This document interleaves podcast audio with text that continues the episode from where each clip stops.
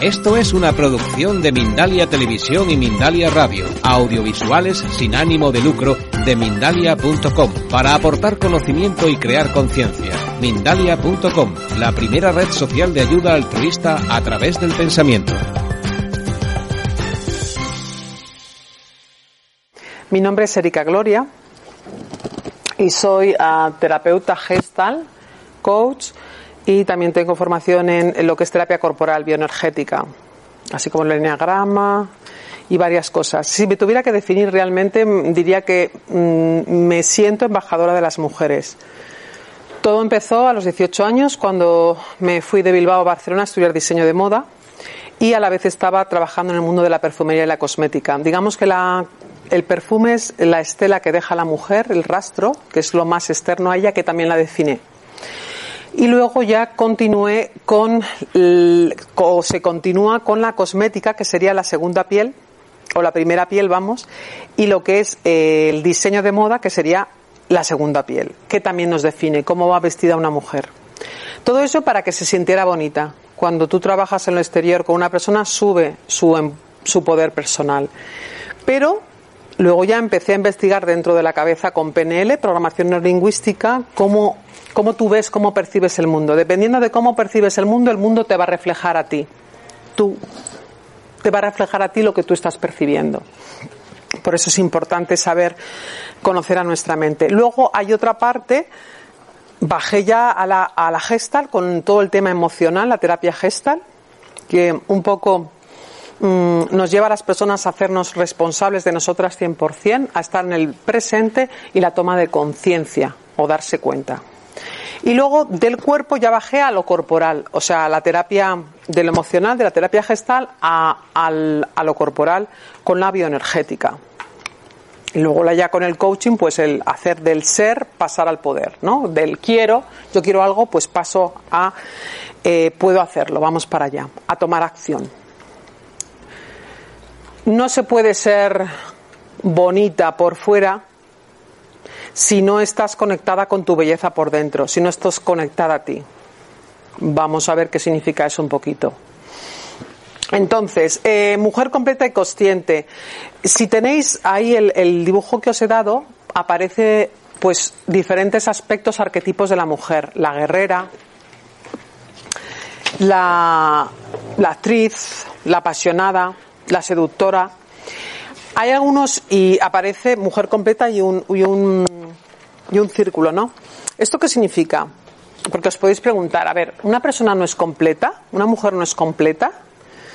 Digamos, hay aspectos de nosotros que los ponemos en la oscuridad y hay aspectos que los ponemos en, en, en la luz. Cuando los ponemos en la oscuridad no podemos tomarlos.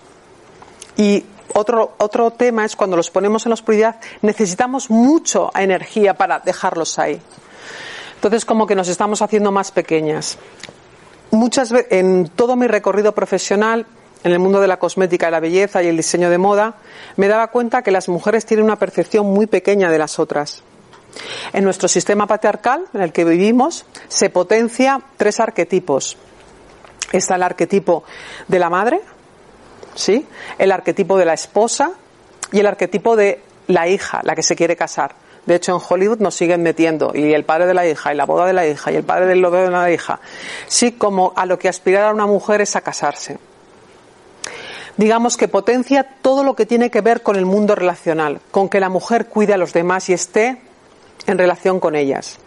Pero cuando una mujer es completa en sí misma, es decir, no necesita de las relaciones para definirse a sí misma, para definir su identidad, ahí es cuando hemos dado con, con algo que no saben cómo cogerlo, entonces eso no, se potencia. Hay aspectos, por ejemplo, la mujer guerrera, la mujer conectada con su espiritualidad, que sería más eh, la estia, digamos, en, en, arquetipos griegos, la mujer que está conectada con la belleza, que sería la afrodita, que sería tildada de prostituta en nuestra sociedad, aquella que tiene la capacidad de ver la belleza en todo y de potenciarla solamente con la mirada, ya sea un zapato, ya sea una mujer, un abuelo. Y también la estratega, que sería la Atenea. ¿Sí? Pues todas estas mujeres no se, no se potencian en la sociedad.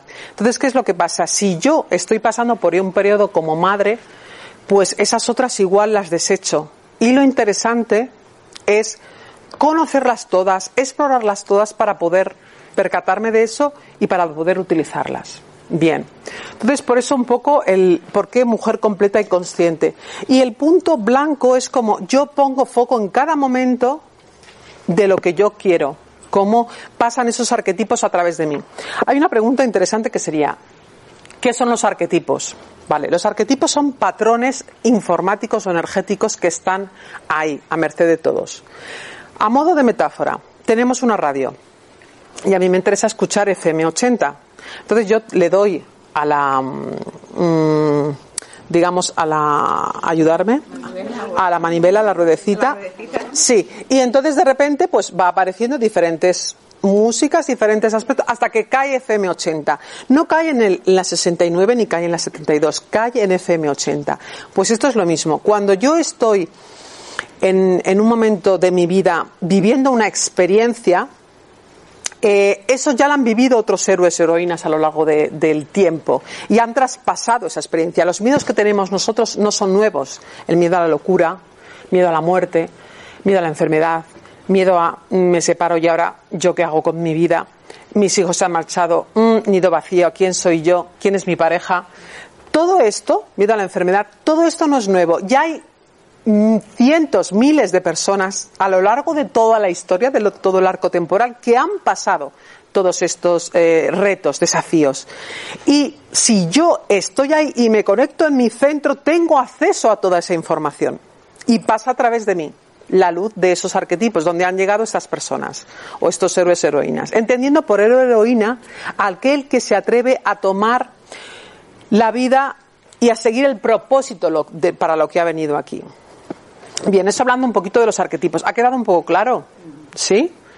Eh, bien, otra idea es eh, lo que mi intención es crear un grupo de empoderamiento, un grupo de identidad y empoderamiento femenino. Entendido como, mm, ¿por qué es importante el grupo?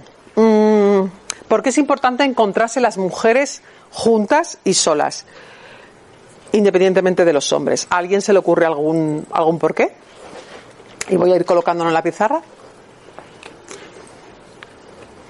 ¿Por qué trabajarse la mujer a sí misma en un grupo de mujeres? Porque tenemos las mismas eh, problemas. decirlo de Sí, porque tenemos los mismos retos, los mismos desafíos y, los, y recursos parecidos para enfrentarnos a una misma cosa. Muy bien, más, más apuntes. Para encontrarme con mi propia mujer en contacto con las otras mujeres. Eso es, digamos, cada una, cuando yo estoy en un grupo, me espejo en las otras mujeres. Me puedo poner en diferencia y me puedo poner en parecido respecto a las otras. Y eso hace que me pueda nutrir. ¿Sí? Más, eh, ¿alguna apunte más? Porque es interesante un grupo.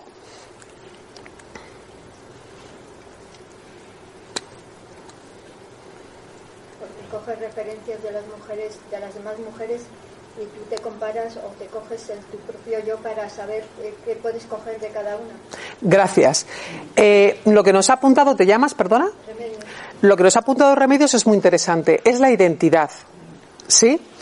Que es, yo he dicho, estamos ahora trabajando lo que es la palabra grupo. Pero igual en negrito se queda más grupo. Ahora estamos trabajando por qué en grupo femenino, solo de mujeres. Y ha dicho Remedios una palabra que es muy importante, que es identidad porque ahí yo puedo explorar mi identidad con respecto al resto de mujeres. Otro, otro punto interesante es eh, porque tienes un lugar donde descansar. Es, es un lugar, es un experimento social, es, un lugar de experimentación. Entonces, como lugar de experimentación se genera respeto y amor. Y las personas pueden poner ahí delante secretos suyos, vivencias suyas que en el resto de la calle no harían, de una forma protegida y escuchadas desde el respeto. Entonces, eso produce un que la mujer pueda descansar. En el resto de las mujeres sin juicio. Interesantísimo. Es como espiar algo que tienes ahí. También el grupo es como una especie de útero. Hay un abandonarte a algo más grande que tú. al útero que se forma. También eh, el grupo mm, facilita eh, que puedan eso aparecer eh, aspectos tuyos que, ni sabías, que los puedas interrogar. Y sobre todo lo que me interesa, identidad y empoderamiento. Esta es otra palabra que ahora vamos a, a por ella. Empoderamiento. Vale. Entonces, primero voy a coger la de identidad. Importante. La identidad. Eh, hay tres tipos, por así decir, de identidades. Cuando una mujer se define, bueno, ¿qué es, qué, es ser mujer hoy en día, no? ¿O de, por qué viene determinado eso? Pues los roles, ya hoy en día se dice, los roles que tomamos los hombres y las mujeres no vienen determinadas, no viene determinado por un hecho biológico, de naturaleza biológica. O sea, un hecho que yo tenga unos órganos o tenga otros. No, es un aspecto cultural. Ya eso ya está planteado. Y eh, por lo tanto, y estamos en, un, en una sociedad patriarcal, que eso es, es muy importante. Entonces, vamos vamos a integrar dentro de nosotras la parte masculina y la parte femenina que se dio un matrimonio y vamos a seres andróginos. Vamos hacia eso. Ahora cuando, cuando enseñe lo que es todo el recorrido del viaje de la mujer lo entenderemos un poco mejor. En cuanto a identidad, decía, mmm, cuando yo me tengo que definir como mujer siempre necesito eh, explicarme respecto a otros. Mis primeros otros fueron mi familia, mi papá y mi mamá. Y lo que ellos querían de mí, eso, eso digamos es una identidad asignada.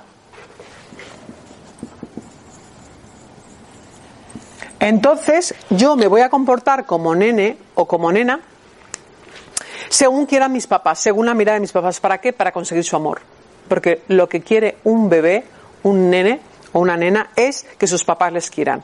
Entonces ahí ya empiezo a mirarme respecto a ellos. Si ellos quieren una nena así, que se comporte así, que sea así, ya empiezo yo a entrar ahí. A medida que va siguiendo la vida, nos va, la vida nos va planteando recursos. Pues, perdona, nos va planteando retos y a, frente a esos retos desarrollamos unos recursos. Eso diríamos que sería la identidad eh, creada, ¿no? creada a partir de lo que nos va pasando en la vida. Y luego ya está, que esa es la que me interesa explorar en el grupo de identidad y empoderamiento, sería la identidad elegida. La identidad elegida es que yo me pongo en un punto en el cual decido qué quiero hacer y qué quiero ser. ¿Qué quiero aprender? ¿Qué quiero desaprender? ¿Qué quiero cambiar en mi vida? ¿Qué quiero desarrollar? Todo esto tiene que ver con la identidad elegida.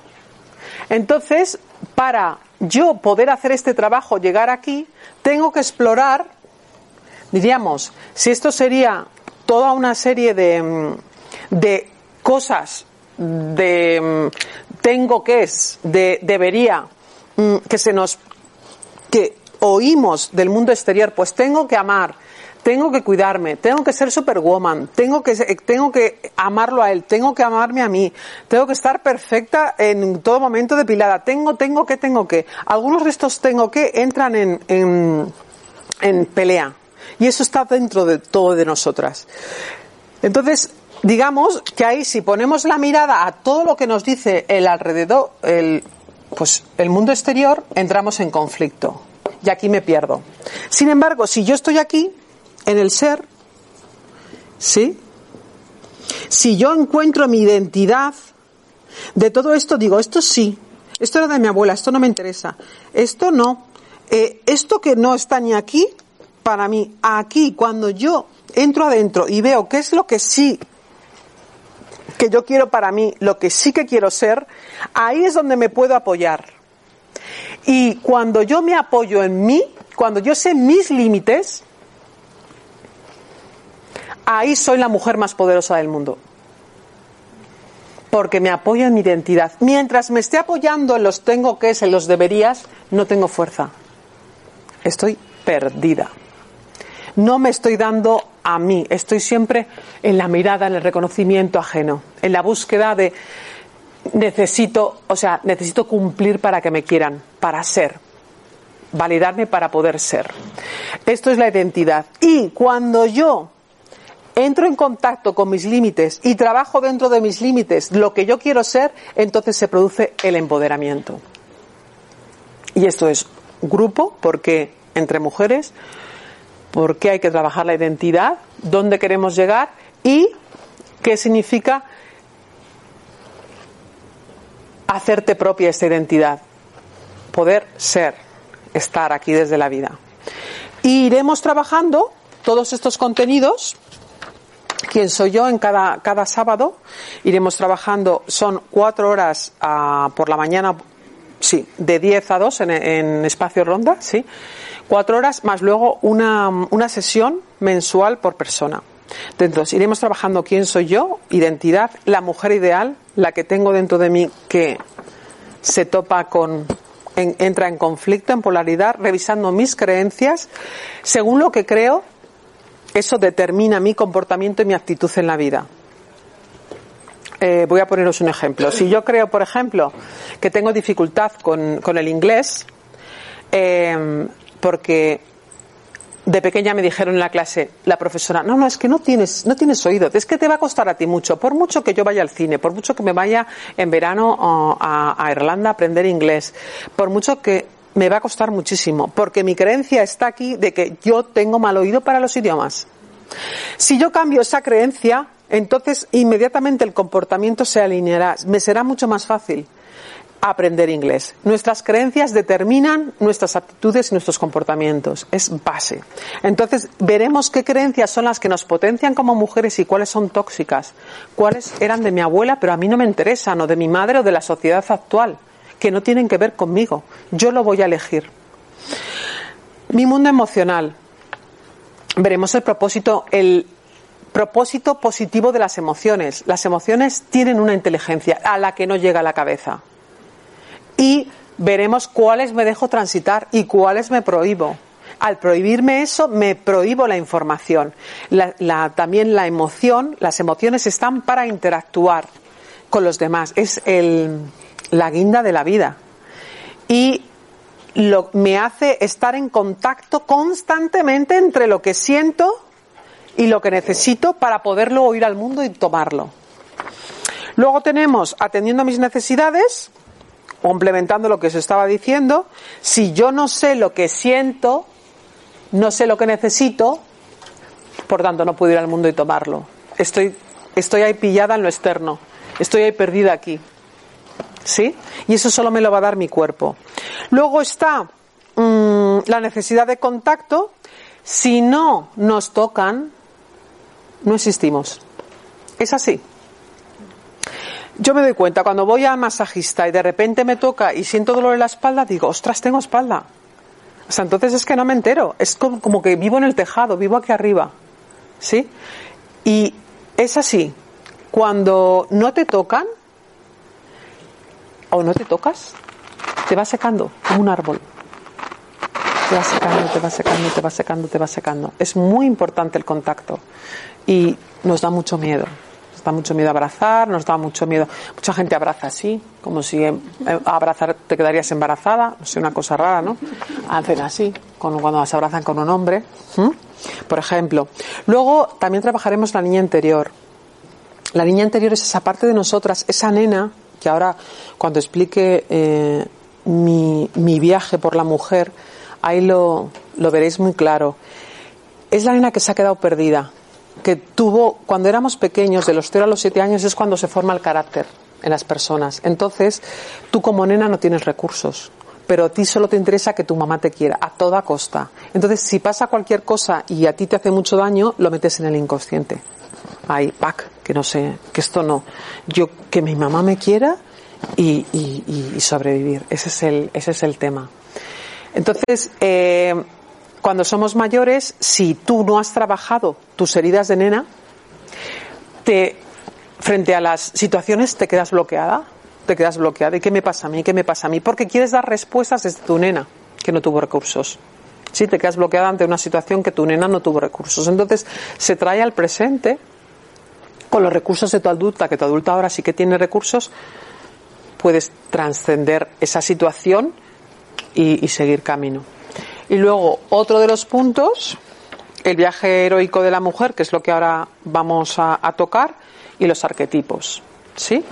Bien, entonces el viaje heroico de la mujer. Voy a borrar aquí. Son nueve pasos. Este, ¿de dónde sale esto de los nueve pasos, el viaje heroico de la mujer? Hay un famoso mitólogo que se llama Joseph Campbell, que es eso que estudió todos los héroes y heroínas a lo largo de la historia de, de la humanidad y se da cuenta que subyace siempre una misma estructura. Cuando nosotros vamos a leer un libro, o un libro así interesante de una persona pues que, que ha marcado historia, un Gandhi, un Luther King, no sé, eh, un Gandhi, o sea, pero más, decirme más personajes, cualquiera. Por ejemplo, eh, o cuando vemos una película mítica, pues La Guerra de las Galaxias, El Señor de los Anillos, siempre vamos a encontrar una misma estructura. Pues esto lo estudia el famoso Joseph Campbell. ¿Qué pasa? Una alumna suya que está con él 10 años se da cuenta de que en las mujeres el viaje tiene un lenguaje diferente y algunos caminos o algo diferente. Entonces, mm, cuando yo leí esto, o sea, mi alma de repente hizo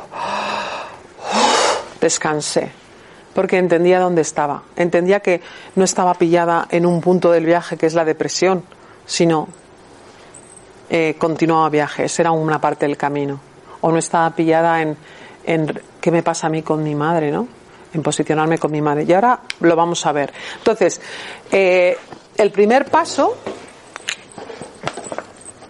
es la diferenciación con la madre. ¿Cómo una mujer sabe su identidad? En la mujer es más complejo. Entonces, me diferencio de la madre.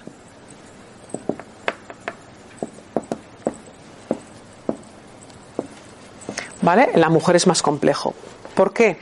Porque la mujer se separa de la madre y resulta que la madre es igual a ella en género. Entonces, si yo para saber quién soy yo me separo de mi madre, me estoy desconectando de la característica y la fuerza del arquetipo femenino. El arquetipo femenino es fuerza y es conexión conmigo misma. ¿Vale?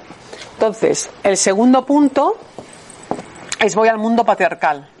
O sea, salgo al mundo masculino.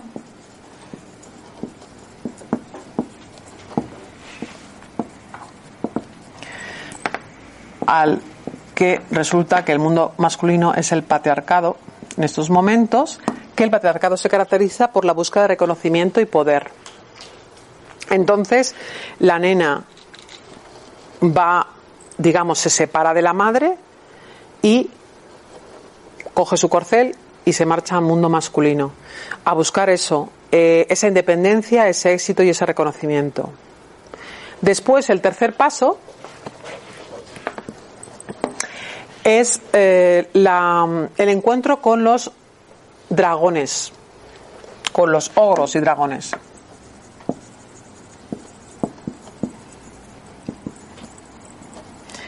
Tendrá que luchar contra tres grandes eh, retos o desafíos. El primero es la independencia. El segundo es la eh, el, el sentimiento de inferioridad que tenemos las mujeres, la inferioridad. Y el tercero es el amor romántico. ¿Vale? ¿El amor qué? Romántico. Sí. Cuando dices, perdona, cuando dices independencia, ¿a qué te refieres? Que- ¿Independencia económica o psicológica? Eh, las dos cosas. Eh, el- la psicológica sería, estaría más en el amor romántico. La independencia eh, al hombre se le anima más a que se independice. La mujer nos ha costado más. Es como la mujer como está más al cuidado de los demás, pues no hay tanto ánimo de venga, independízate. Eh, de hecho, una mujer, si tiene hermanos, ella es la pequeña y no está casada, se le, ya se le pone el rol de tienes que cuidar a los papás cuando sean mayores. Y nadie le ha preguntado. Lo mismo que no se le pregunta a los casados, oyes, que te toca cuidar a la mamá. No, no, no. No, no, yo ya he elegido mi vida, me he casado, tengo mi familia, ya tengo que cuidar a mi familia. A la otra no se le pregunta, perdón, es que yo también he elegido. He elegido estar conmigo. He elegido eso. No he elegido una vida en relación a los otros, de cuidar a mis hijos o cuidar a mi marido. He elegido estar en mi vida, disfrutar de mí y hacer este viaje conmigo misma. Eso no se entiende. Te lo empaquetan. Eso es el sentimiento que hay de mm, que tenemos que atravesar la de dependencia y, eh, y también la independencia en sentido económico. El reto de la mujer para no estar subyugada al hombre es que tenga su economía, para en un momento dado, si sufre abusos, como sufrían nuestras madres, nuestras abuelas, etcétera, etcétera, y estar es poder, no, pongo límites, yo hago mi vida, porque tengo recursos económicos para poder seguir. Y no, no me tengo que callar porque no tengo recursos económicos. Tengo que seguir aquí en la vergüenza callada y comiéndome esto. Y luego está el amor romántico. Una mujer siempre está esperando que su papá le rescate. Cuando esto no ha ocurrido, porque se ha sentido seducida por su padre, seducida no a nivel sexual, que también puede ser sexual, sino de una forma narcisista. Pide al papá que, eh, o sea, no, el papá lo que quiere es que su hija eh, haga lo que él quiere y así le promete que la, que, que la querrá. Lo que pasa en público es lo contrario. En público siempre lo puedes hacer mejor o nunca suficientemente bien, con lo tal la niña pues se queda frustrada. Y en privado ella cree que va a haber este amor, pero no lo hay. Entonces se siente trampeada. Entonces busca luego eh, en el exterior pues alguien que la valide, que sí que la quiera. Entonces puede ser el marido, puede ser el jefe, puede ser el amigo, y eso es el amor romántico. En el caso del amor, en el caso de la, específicamente en el amor romántico con la pareja, pues esperamos ese príncipe azul que nos rodee de toda una serie de cosas y de necesidades que nosotras estemos ahí muy bien. O sea, no hay un, un atravesar todas las, eh, las dificultades y los retos, hacernos a nosotras mismas, yo tener mi independencia, yo tener mi economía, yo tener mi contacto conmigo misma, entonces yo ya estoy empoderada. Entonces yo ya puedo estar con otra persona que también esté empoderada. Pero si yo no estoy empoderada en todas las facetas, no, no es posible el amor romántico. Porque lo que se realiza es un contrato. Pues juventud por, amor, por dinero o por sostención o lo que queráis. Vale, el cuarto, el cuarto punto. ¿De la inferioridad De la inferioridad. Eh, está ahí eh, en el patrón, en el inconsciente colectivo, esa, esa parte. Una mujer preparada, cuando va a una, a una encuesta, a una entrevista de trabajo, un señor igual con menos, menos preparación tiene más capacidad de defenderse en, el, en, la, en la entrevista que una mujer. Es como que necesitamos más que ellos. Lo llevamos ahí, eso está. Entonces tenemos que trabajar más para poder estar en los mismos puestos. Hay señores que están en puestos que dices, pero a ver, si yo soy más creativa que él, si, si soy más proactiva que él, si tengo unas ideas más brillantes que él y ese señor está ahí arriba. ¿Sí? Ellos ya lo llevan en serie, que son superiores. Entonces les es mucho más fácil. También tenemos que atravesar todo eso. Eso que hará que nos sobreexplotemos. Que siempre hagamos, hagamos más y más y más y más y al no estar en contacto con nosotras, porque en el primer paso lo que te haces desconectado, cada vez estás más y más cansada y más cansada y más cansada y más agotada y no sabes qué te pasa. Pero tú quieres contestar a, a, los demás. ¿Sí? ¿Eh? Que te crea frustraciones. Total. Entras en. Entras. Tú misma entras, te conviertes en la tirana de ti misma interiorizas un tirano interior y las, las, los más machistas somos las mujeres porque nunca tenemos suficiente, siempre hay que hacer más. ¿Sí? Hasta que la mujer se atreve a decir, no, aquí ya estoy bien y es suficiente, estoy bien dentro de mis límites. Estos son mis límites. No puedo estar en 20 a la vez. Solo puedo estar en 8, pues estoy dentro de mis límites y ahí soy poderosa lo que decíamos al principio, de la identidad. ¿Sí? Entonces, encuentro con ogros y dragones. El cuarto, nos vamos a encontrar con que alcanzan el éxito, pero hay una. Eh, eh, a nivel espiritual hay una. Mm, eh, ¿cómo se diría? Aridez espiritual. Aridez espiritual. ¿Qué pasa aquí? ¿Cómo vamos de tiempo? 8 y 50. Bien. Mm, eso, me he sobreexplotado. Y es como, hay una parte de mí que me he vendido. O sea, es como, vale, puedo tener éxito, puedo haber alcanzado las mieles del éxito. Soy una mujer con un, con un matrimonio, tengo unos hijos, tengo igual una profesión, estoy bien, pero me siento vendida y no sé qué me pasa. Se supone que al exterior soy una mujer de éxito. Lo tengo todo. ¿De qué te estás quejando? Y, empieza, pues, eh, la- el propio cuerpo te empieza a ver síntomas. Pues desarreglos con la regla, ya no duermes, jaquecas y, y, y no, no, no, no, o sea, no, no entiendes, no entiendes nada. Incluso empieza una depresión. Ya es la monda. Encima explicas a los demás que están en depresión y encima es que casi se te ríen, pero es que lo tienes todo, ¿de qué me estás? Tú te quejas de vicio. Entonces, eh, ahí es cuando la mujer empieza a llorar, empieza a llorar por las esquinas, no sabe ni qué, eh, y se puede quedar en la depresión. Entonces, pasaremos al siguiente paso, que es el descenso. Pero eso es debido a que ha forzado la máquina, ¿no? Claro, claro, ha habido una desconexión de ella. ¿Ha forzado la máquina? No, lo siguiente, como dicen. Entonces empieza el descenso al submundo, empieza el viaje oscuro del alma, empieza el encuentro con la diosa negra que se llama. Entonces ahí puede durar años. Puedes estar ahí años, puedes estar en depresión, hay una vergüenza, hay un, hay un encontrarte con ese dolor de que te has vendido, te has traicionado a una parte de ti, a tu propia sensación, a tu propio, por todo por el tirano de hay que hacer, hay que hacer, porque en este mundo lo que se valida es el hacer, porque el ser no tiene que ver con el hacer.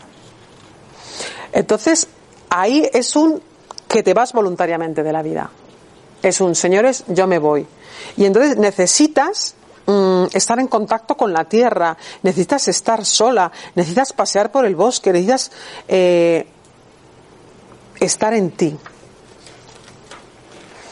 Ya digo, puede durar años, puedes quedarte ahí colgada en la depresión, puedes quedarte en, el consumo abusivo de drogas o puedes quedarte en el abuso de ti, de tu cuerpo y entrar en relaciones, venga, ya ahora este hombre, ya ahora este hombre, ya ahora este hombre y bu, bu, bu, bu, ¿sí? Quedarte ahí.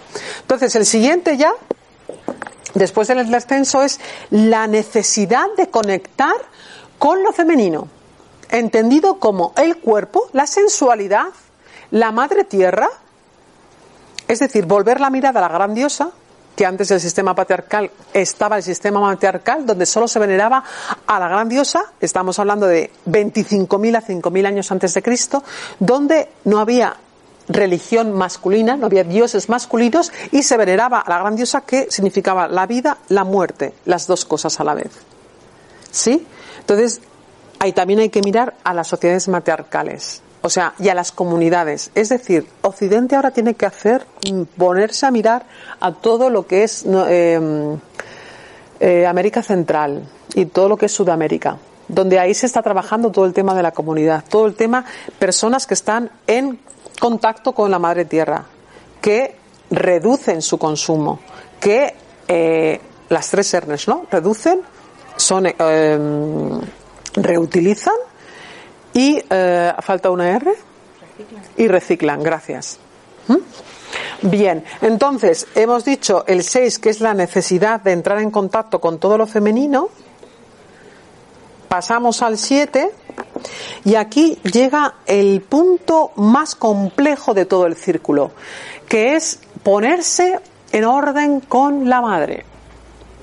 Palabras mayores. Que es volver a retomar lo que en el primer punto nos desconectamos. Entonces, ¿qué pasa? Nuestras, la madre tú la puedes haber repudiado y te puedes haber separado de ella porque tenías una madre loca o tenías una madre súper asfixiante o celosa. Eh, una madre mística que tú dices, mi madre. Entonces, aquí lo que se trata es de poder aceptar a tu madre. Hasta que tú no aceptas a tu madre, eso está jugando dentro de ti, en un punto oscuro, en el inconsciente, está jugando por ti. No tienes capacidad de brillar en la vida. A, a la sociedad materialista de hoy puedes estar en un puesto perfecto y a los ojos de los demás puedes decir, esta mujer tiene éxito, pero en el fondo te sientes incompleta e inmerecedora. Eh, creador de las constelaciones, dice, hasta que uno no acepta a su madre y la comprende, no y se pone en orden con ella, no puede brillar en la vida. ¿Sí? Entonces es, en los cuentos aparecen como las madrastras, las brujas, las locas. Es poder aceptar esas partes de nuestra madre, integrarlas, darlas luz y para adelante. Eso también tiene que ocurrirle al hombre. Sí, eh, en esta charla va para mujeres, pero, pero muchos hombres se sienten identificados. Digamos, la mujer, para poder hacer todo su viaje, tiene que ir hacia adentro, hacia la tierra.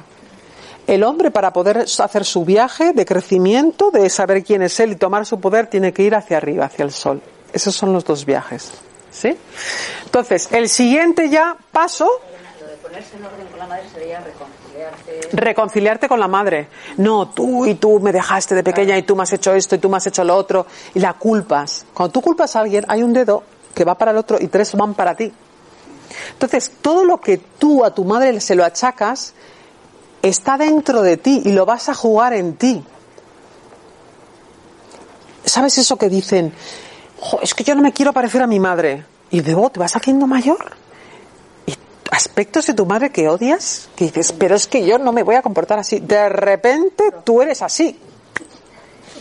Y dices, pero socorro. O justamente lo contrario. Es decir, tú no creas tu identidad en base a lo que tú eliges, sino en reacción a tu mamá a cómo fue tu mamá. O igual a tu mamá o justo todo lo contrario. Los opuestos. Es como en el camino del medio elegir tú lo que quieres, no en reacción con tu madre. Mi madre era, no nos dejaba nunca, por ejemplo, salir. Nunca a las nueve que teníamos que estar. Pues yo a mi hija la dejo salir hasta las siete de la mañana. Pues no sé yo qué es mejor. No sé yo qué es mejor. ¿Me explico? Entonces al final yo no estoy eligiendo estoy reaccionando en base a, a, que yo proyecto sobre mi madre cosas oscuras y no las veo en mí. Entonces, hasta que yo no acepto y comprendo eso, no puedo tener poder. No puedo asumir la fuerza de mi madre. Necesitamos la fuerza de nuestras madres, la fuerza de todas nuestras ancestras. Bien, el siguiente paso ya. ¿Cómo dominarías? Eh, el 7 es exacto, ponerse en orden con tu madre. El 8, esto saldrá ahora en noviembre, hay un artículo que saldrá toda la rueda. De todas maneras, si se interesa también en la página web, en la página web mía, veis ahí toda la ruedita. Es que tenía, no, no ha ido el, el proyector, y por eso. www.ericagloria.es. Sí, ahí viene el papel. Entonces, el siguiente paso ya es sanar el masculino, el arquetipo masculino herido. Es decir, el, mascu el, masculino en positivo lo necesitamos, tanto los hombres como las mujeres, que es determinación, foco, consecución de objetivos. Eso es en positivo. En negativo sobreexplotación.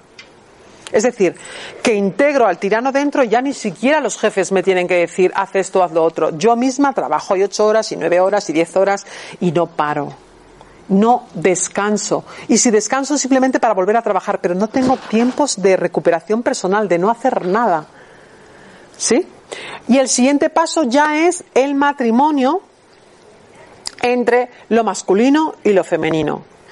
Eh, lo ser para la mujer es no hacer. Es entrar en el gran misterio de la vida, que es increíble, que es la mujer hace sin hacer. ¿Cómo es eso? La mujer está embarazada. Se está creando el máximo milagro de vida. Y ella no dice, oyes, tú ahora venga, ponte a hacerte el corazón, ahora los pulmones, ahora no. Ella va haciendo su vida y aquí se está haciendo lo máximo que sucede, el mayor milagro de esta vida. Concebir una vida dentro. Yo siempre digo, una alienígena.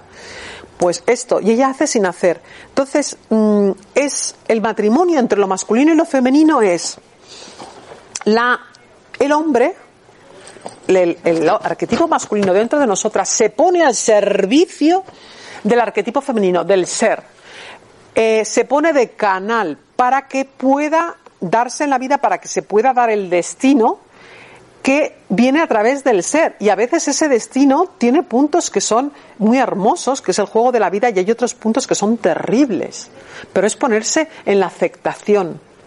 Eso es lo que se llama el santo grial, cuando se bebe eso, el santo grial que es como la copa, ¿no? Lo que representa a la mujer, la copa. Pues eso, es beber de esa copa, es beber del ser, de la aceptación, del gran misterio, abrazar el misterio y abrazar eso, la comunión de la autorrealización, que sería el ser, junto con la perfección, que sería el arquetipo masculino. Y de ahí sale un híbrido. Y el híbrido que sale es un ser andrógeno, es un ser que está en, en en contacto con lo que siente, con lo que necesita y luego va al mundo con lo masculino, va al objetivo, lo toma y se satisface. Eso es una persona sana, no neurótica, que tiene el arquetipo masculino y femenino en completa comunión. Entonces, ¿cuál es? Voy a contar muy brevemente mi, mi, historia personal. Eh, a los siete años sufro de abusos sexuales. Digamos, no, sufría antes. Lo que pasa es que a los siete años soy consciente y de repente rechazo a mi papá. Porque me doy cuenta de que yo estoy a lo que él quiere, como nena, porque quieres que tu papá te quiera, accedes a eso, no sabes lo que es eso, accedes y te das cuenta que aún así tu papá no te quiere y a los siete años parece que me cae, que me doy cuenta de eso, lo rechazo. Entonces, como, como eso es muy duro, porque Mm, yo me decía a mí misma, parece que introyectar es eso, meter en el inconsciente. Pues si yo soy todo lo que yo quiero para mi papá y hago todo lo que quiero, es decir, me doy por entero y aún así mi papá no me quiere, no soy válida. Ay, madre. Y meto ese programa en mi inconsciente. El inconsciente es el que menea tu vida, no es el consciente. Tú antes de entrar a una tienda, antes, o sea, el marketing sabe jugar con nosotros con el inconsciente. Es, el inconsciente va mucho antes que tú y decide por ti en cuanto a tomar decisiones en la vida. Entonces yo tengo ese programa y ese es el que va a manejar todo mi programa de vida. Entonces, ¿qué voy a hacer yo en la vida? Voy a ir a la vida a buscar el reconocimiento. Salgo al mundo, al sistema patriarcal, a buscar que la gente me quiera, ser reconocida, porque claro, me puse no valgo nada. Si yo lo soy todo para mi papi, lo hago todo y no, no funciona, no valgo nada. Y como eso es absoluto, entonces me pongo a estudiar y no paro, y otra cosa, y luego otra, y buscar el reconocimiento con esto, y ahora esto, y ahora esto, y ahora esto, hasta que un día de repente digo, pero si es que siempre va a haber otro curso que estudiar. Y acababa, pero luego decía, bueno, con esto ya está, pero no, al cabo de un rato otra vez sentía la necesidad. No, esto, esto, sí. ay, esto también, si hago esto, venga, cuando acabe esto. Hasta que un día me doy cuenta que hasta que no te reconoces tú misma, puede venir el Papa o el Rey o me da igual quién, no existe el reconocimiento propio, no hay pura satisfacción. ¿Sí? Entonces yo voy con ese programa por la vida y también en lo en el amor romántico, pues busco a los hombres y me doy por completo, sin cuidarme. Las, por ejemplo, la rabia la intención positiva de la rabia es cuidarte. Cuando tú sientes rabia es que alguien te ha pasado por encima, tu sensibilidad. Y es para poner límites al otro y que te cuide. Si yo al otro le digo, oye, perdona, esto me ha sentado mal, no me puede cuidar. La gente no es adivina. Entonces, ¿qué pasa? Yo, en mi ingenuidad, para que los otros me quisieran, porque metí eso al inconsciente, pues iba a los hombres, a las relaciones abiertas de par en par. ¿Qué pasaba? Pues yo decía, si soy buena persona y voy desde el corazón, pues el otro me entregará lo mismo. Pues no os podéis imaginar, de, me ha pasado de todo. De todo. En el trabajo iba igual. Buscaba el perfeccionamiento. Buscaba ser lo máximo técnica posible. ¿Qué me pasaba? Pues como no quería ver aspectos oscuros de las mujeres, no me podía defender, por ejemplo, de la envidia. Y me han echado del trabajo por gente envidiosa. Personas envidiosas que han que me han difamado, yo con mi ingenuidad. Yo iba por el mundo siendo una nena de siete años. Con mi ingenuidad. Quiero que me quieran. Hasta que respecto a la madre, estoy en un momento en la madre y le puedo preguntar después de muchísimos años, acordaros que ponerse en orden con la madre está ya casi al final del ciclo. Le puedo preguntar, mamá, ¿dónde estabas tú cuando apareció esto, cuando sucedió esto? Ay, la pregunta del millón. ¿Os podéis imaginar? No sabía nada. No, pero aún así, ¿os podéis imaginar mi madre cuando escuchó eso, el impacto? Después de veintitantos años escondida esa pregunta. Ahí me pongo en orden con mi madre. Y me faltaba ponerme en orden conmigo misma. Que el si hiciera el matrimonio sagrado, que es la última etapa que os he dicho, que ahí, ¿qué me pasa? Yo estaba desconectada, vivía la vida desde aquí. Desde el estudiar, estudiar, estudiar, pero me faltaba el corazón, que sí que lo tenía, pero no tenía contacto. Aquí hay un corte y aquí había otro corte con mi sexualidad. Parece ser que tenía una capacidad grande de amar, pero eso, como no tenía cuidado, pues yo me iba entregando ahí a, a cualquiera. Es como que le das a un gitano un Picasso y te dice, no, yo por eso ni, ni tres, ¿qué es eso? ¿Qué, si eso lo hago yo, no te doy ni tres euros. Pues es lo mismo. Cuando no sabemos lo que valemos, nos vendemos por tres euros y un Picasso. ¿Sí?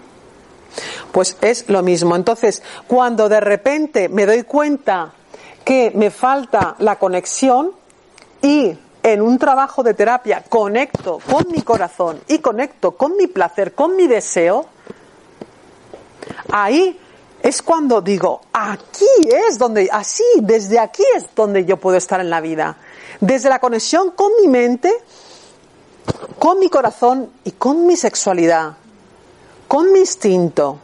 Porque si no daba palos de ciego, ya estaba muy cansada. Me quedé ahí en la depresión, porque yo ya no podía más, yo ya no podía ir por la vida desde, ya había agotado todas las energías, iba por la vida sin corazón y sin cuerpo, con un corazón de nena de siete años sin cuidarse, que se daba el mejor postor, y sin estar en contacto con mi sexualidad, sin placer. Este es el viaje que quiero con las mujeres. Yo ya he completado todo el ciclo. El ciclo podemos estar en varios puntos a la vez.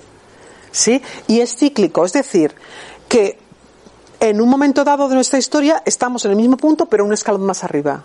Entonces, puedo acompañar a las mujeres. Después de 45 años de búsqueda de mí, bueno, empecé a los siete, destartalada en el mundo, eh, en el mundo patriarcal. Eh, ahora ya la he completado y os puedo decir, fijaros qué fuerte, con 45 años he completado la, el viaje. Y ahora puedo, después de mucho sufrimiento, después de beber de todos los colores, ensayo horror, puedo acompañar a las mujeres al viaje a la conexión con ellas mismas, a que sepan quién son, quién quiere ser y desde ahí estar en la vida. No veo otro viaje posible, no veo ir a la espiritualidad hacia afuera, si no se hace este viaje desde lo terrenal, desde suelo. No puedo estar diciéndole, rezando a la Virgen María o, o estando en, en el mundo espiritual este que ahora nos venden si yo no tengo contacto con esto y con esto, que esté unido con esto? No puedo. Ni hombres ni mujeres. No puedo. Y esto es lo que, lo que, yo, lo que yo ofrezco a acompañaros desde aquí. ¿Alguna pregunta? ¿Cómo se trabaja? Se trabaja la base desde la Gestal, que es una terapia humanista que, os, como os comentaba, es desde el hacerte cargo de ti, desde el aquí y el ahora y el, la conciencia, el darte cuenta. Entonces, todos son trabajos experienciales, desde el movimiento, desde la meditación, desde el dibujar, no, no, no necesitamos que sepas dibujar, ¿eh? desde, mm, desde el experimentarte, y desde dinámicas grupales dirigidas desde la gestal. Esto es un lado de la, del grupo. Y otro lado es, yo os haré una serie de preguntas cada mes en las cuales eh, iremos pasando por todo el círculo que, que he nombrado. Y ahí iréis trabajando cada una de las partes y al final, en el último módulo, haremos todo, eh, digamos, ahí pondréis en, eh, digamos, a compartir con los demás y haremos dinámicas para todo lo que habéis trabajado estos nueve meses, porque el, proceso dura nueve meses, es un París a sí misma. No existe nada. Queremos cursos de, ah, yo quiero la pastilla mágica, que en un fin de semana ya se transforme en mi vida. Es imposible. Eh, la mujer está atada a los ciclos, más que el hombre, más que, el más que los hombres. Nosotras estamos atadas a la luna, a la tierra. Eh, entonces, seguir los ciclos de la naturaleza, el, el andar, el pausa, el cuando, mm, cuando tengo la regla es un momento de, de entrar en mí, no es un momento de hacer una mudanza, por favor. De ahí no tengo energía. Espérate a que se te pase la regla, 14 días y allí estás en pleno energía para crear un proyecto justo detrás de la regla, para decir esto, para hacer limpieza en tu vida, en la regla. O sea, la- las, el- el- las estaciones otoño, invierno, verano también tienen que ver con nosotras. Entonces, la mujer es un continuo renacer, morir, renacer, morir. Y tenemos que ajustarnos a ese ciclo. Esto. ¿Cómo haces consciente el inconsciente? Por trabajos. Trabajos en los cuales. ¿Eh? Sí, con Gestal también incorporo bioenergética. Bioenergética es, eh, digamos, las corazas musculares, o sea, por ejemplo, el corte que yo tenía aquí y el corte que yo tenía aquí, con, con bioenergética lo que hacemos es mm, llevamos al cuerpo a la máxima extensión, a la máxima flexión y en el punto medio es cuando, flo- eh, cuando aflora todo el contenido emocional. Ese que, que no te acordabas, ¿no?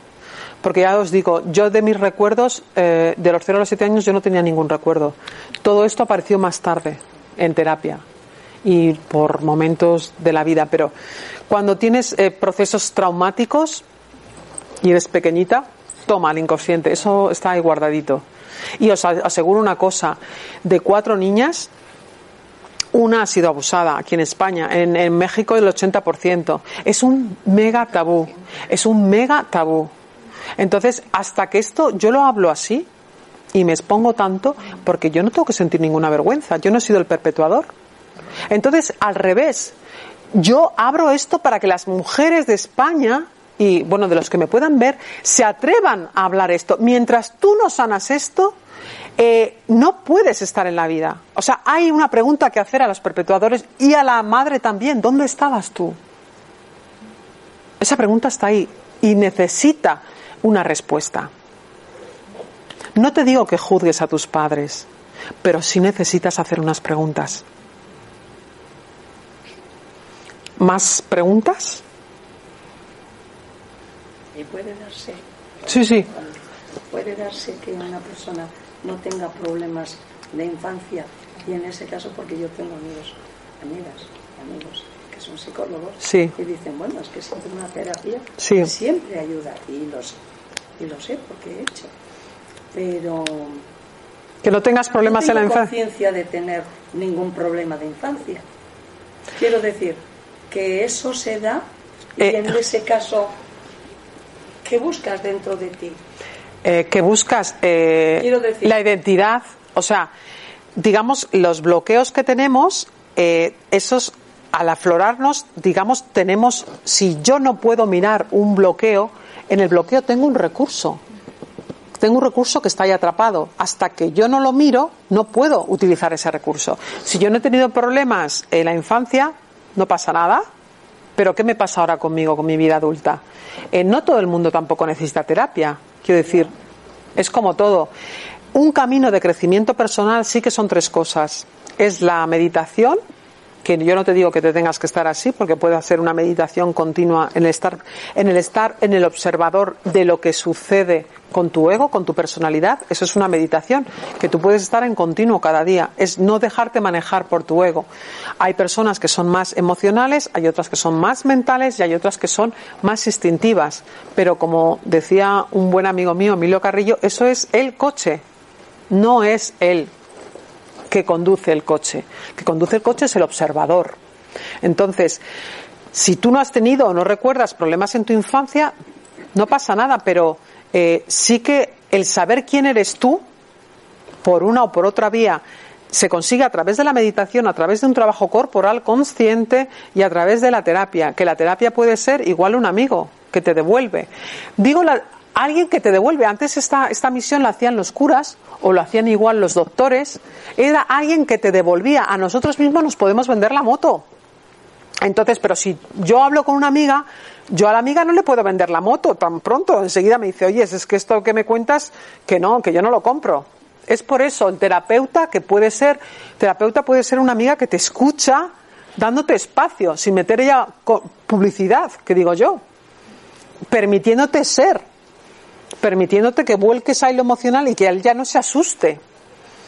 Entonces, eh, hay profesionales, ¿vale? Este mundo en el que estamos cada vez la gente está más porque hay más presión sobre la persona y cada vez está más loco, digamos cada vez es más tóxico la manera de mm, tan tan enajenada de nosotros, de nuestro cuerpo, de nuestro instinto, sí, lo que decíamos de estos dos que estamos aquí, que cada vez se necesita más profesionales, pero es, esa, esa, ese papel lo puede hacer alguien, una persona que te escuche, que te escuche, que te dé espacio.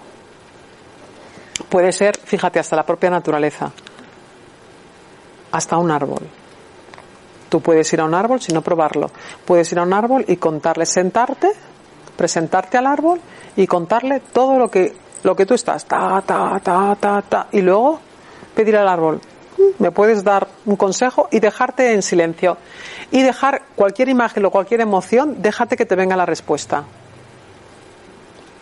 Claro, eso estoy diciendo y casi que estoy tirándome piedras a, a- como terapeuta, ¿no? Pero bueno, pero también lo comento. ¿Alguna última pregunta ya porque estamos fuera de... Importante. ¿Sí? Dicho lo importante volver a la madre y en un caso como el tuyo o otros que Sí. de otro de otra Sí. índole, de hacerle la pregunta a la madre. No, eh, ese es mi caso No, personal. pero es que yo conozco una chica Sí. de 40 años que ha, ha vivido eso. Entonces yo conocía a su madre porque tenía mucha relación. Entonces, Eh, ¿cómo le va a preguntar a su madre? Estoy segura que su madre no sabía nada, segurísima, si la madre ya ha muerto. ¿Cómo Eh, resuelves eso? Vale, cuando nuestros padres han muerto. Nuestros padres han muerto, tú puedes hacer una carta a tu madre. Entonces te pones delante de una vela, ahí en- te pones centrada y, y le lees eso a tu madre, como si estuviera ahí sentada en la silla y descargas. Eso debía hacer ella, ¿no? Puede ser, es una manera, es una manera. Las víctimas necesitan hablar, porque si no eso sigue sin, sin drenarse ese dolor. ¿Más? Porque los niños asumen la culpa. Los niños son héroes de pequeños. Entonces todos los problemas que hay entre los padres, entre ellos o uno de ellos, los asumen ellos. Es yo te salvo. Se ponen yo te salvo papá, yo te salvo mamá y acarrean ellos la culpa. Y no es responsabilidad de ellos. Por eso el orden es, no, no, no, es que esto es tuyo. Si yo no hago esa pregunta, acarreo la culpa sobre mi vida. Yo, que yo no tengo que ver, yo era una nena, a mí que no me digan, ¿sí? Pues con esto ya cerramos. Espero que, que os haya servido y muchísimas gracias por vuestra atención.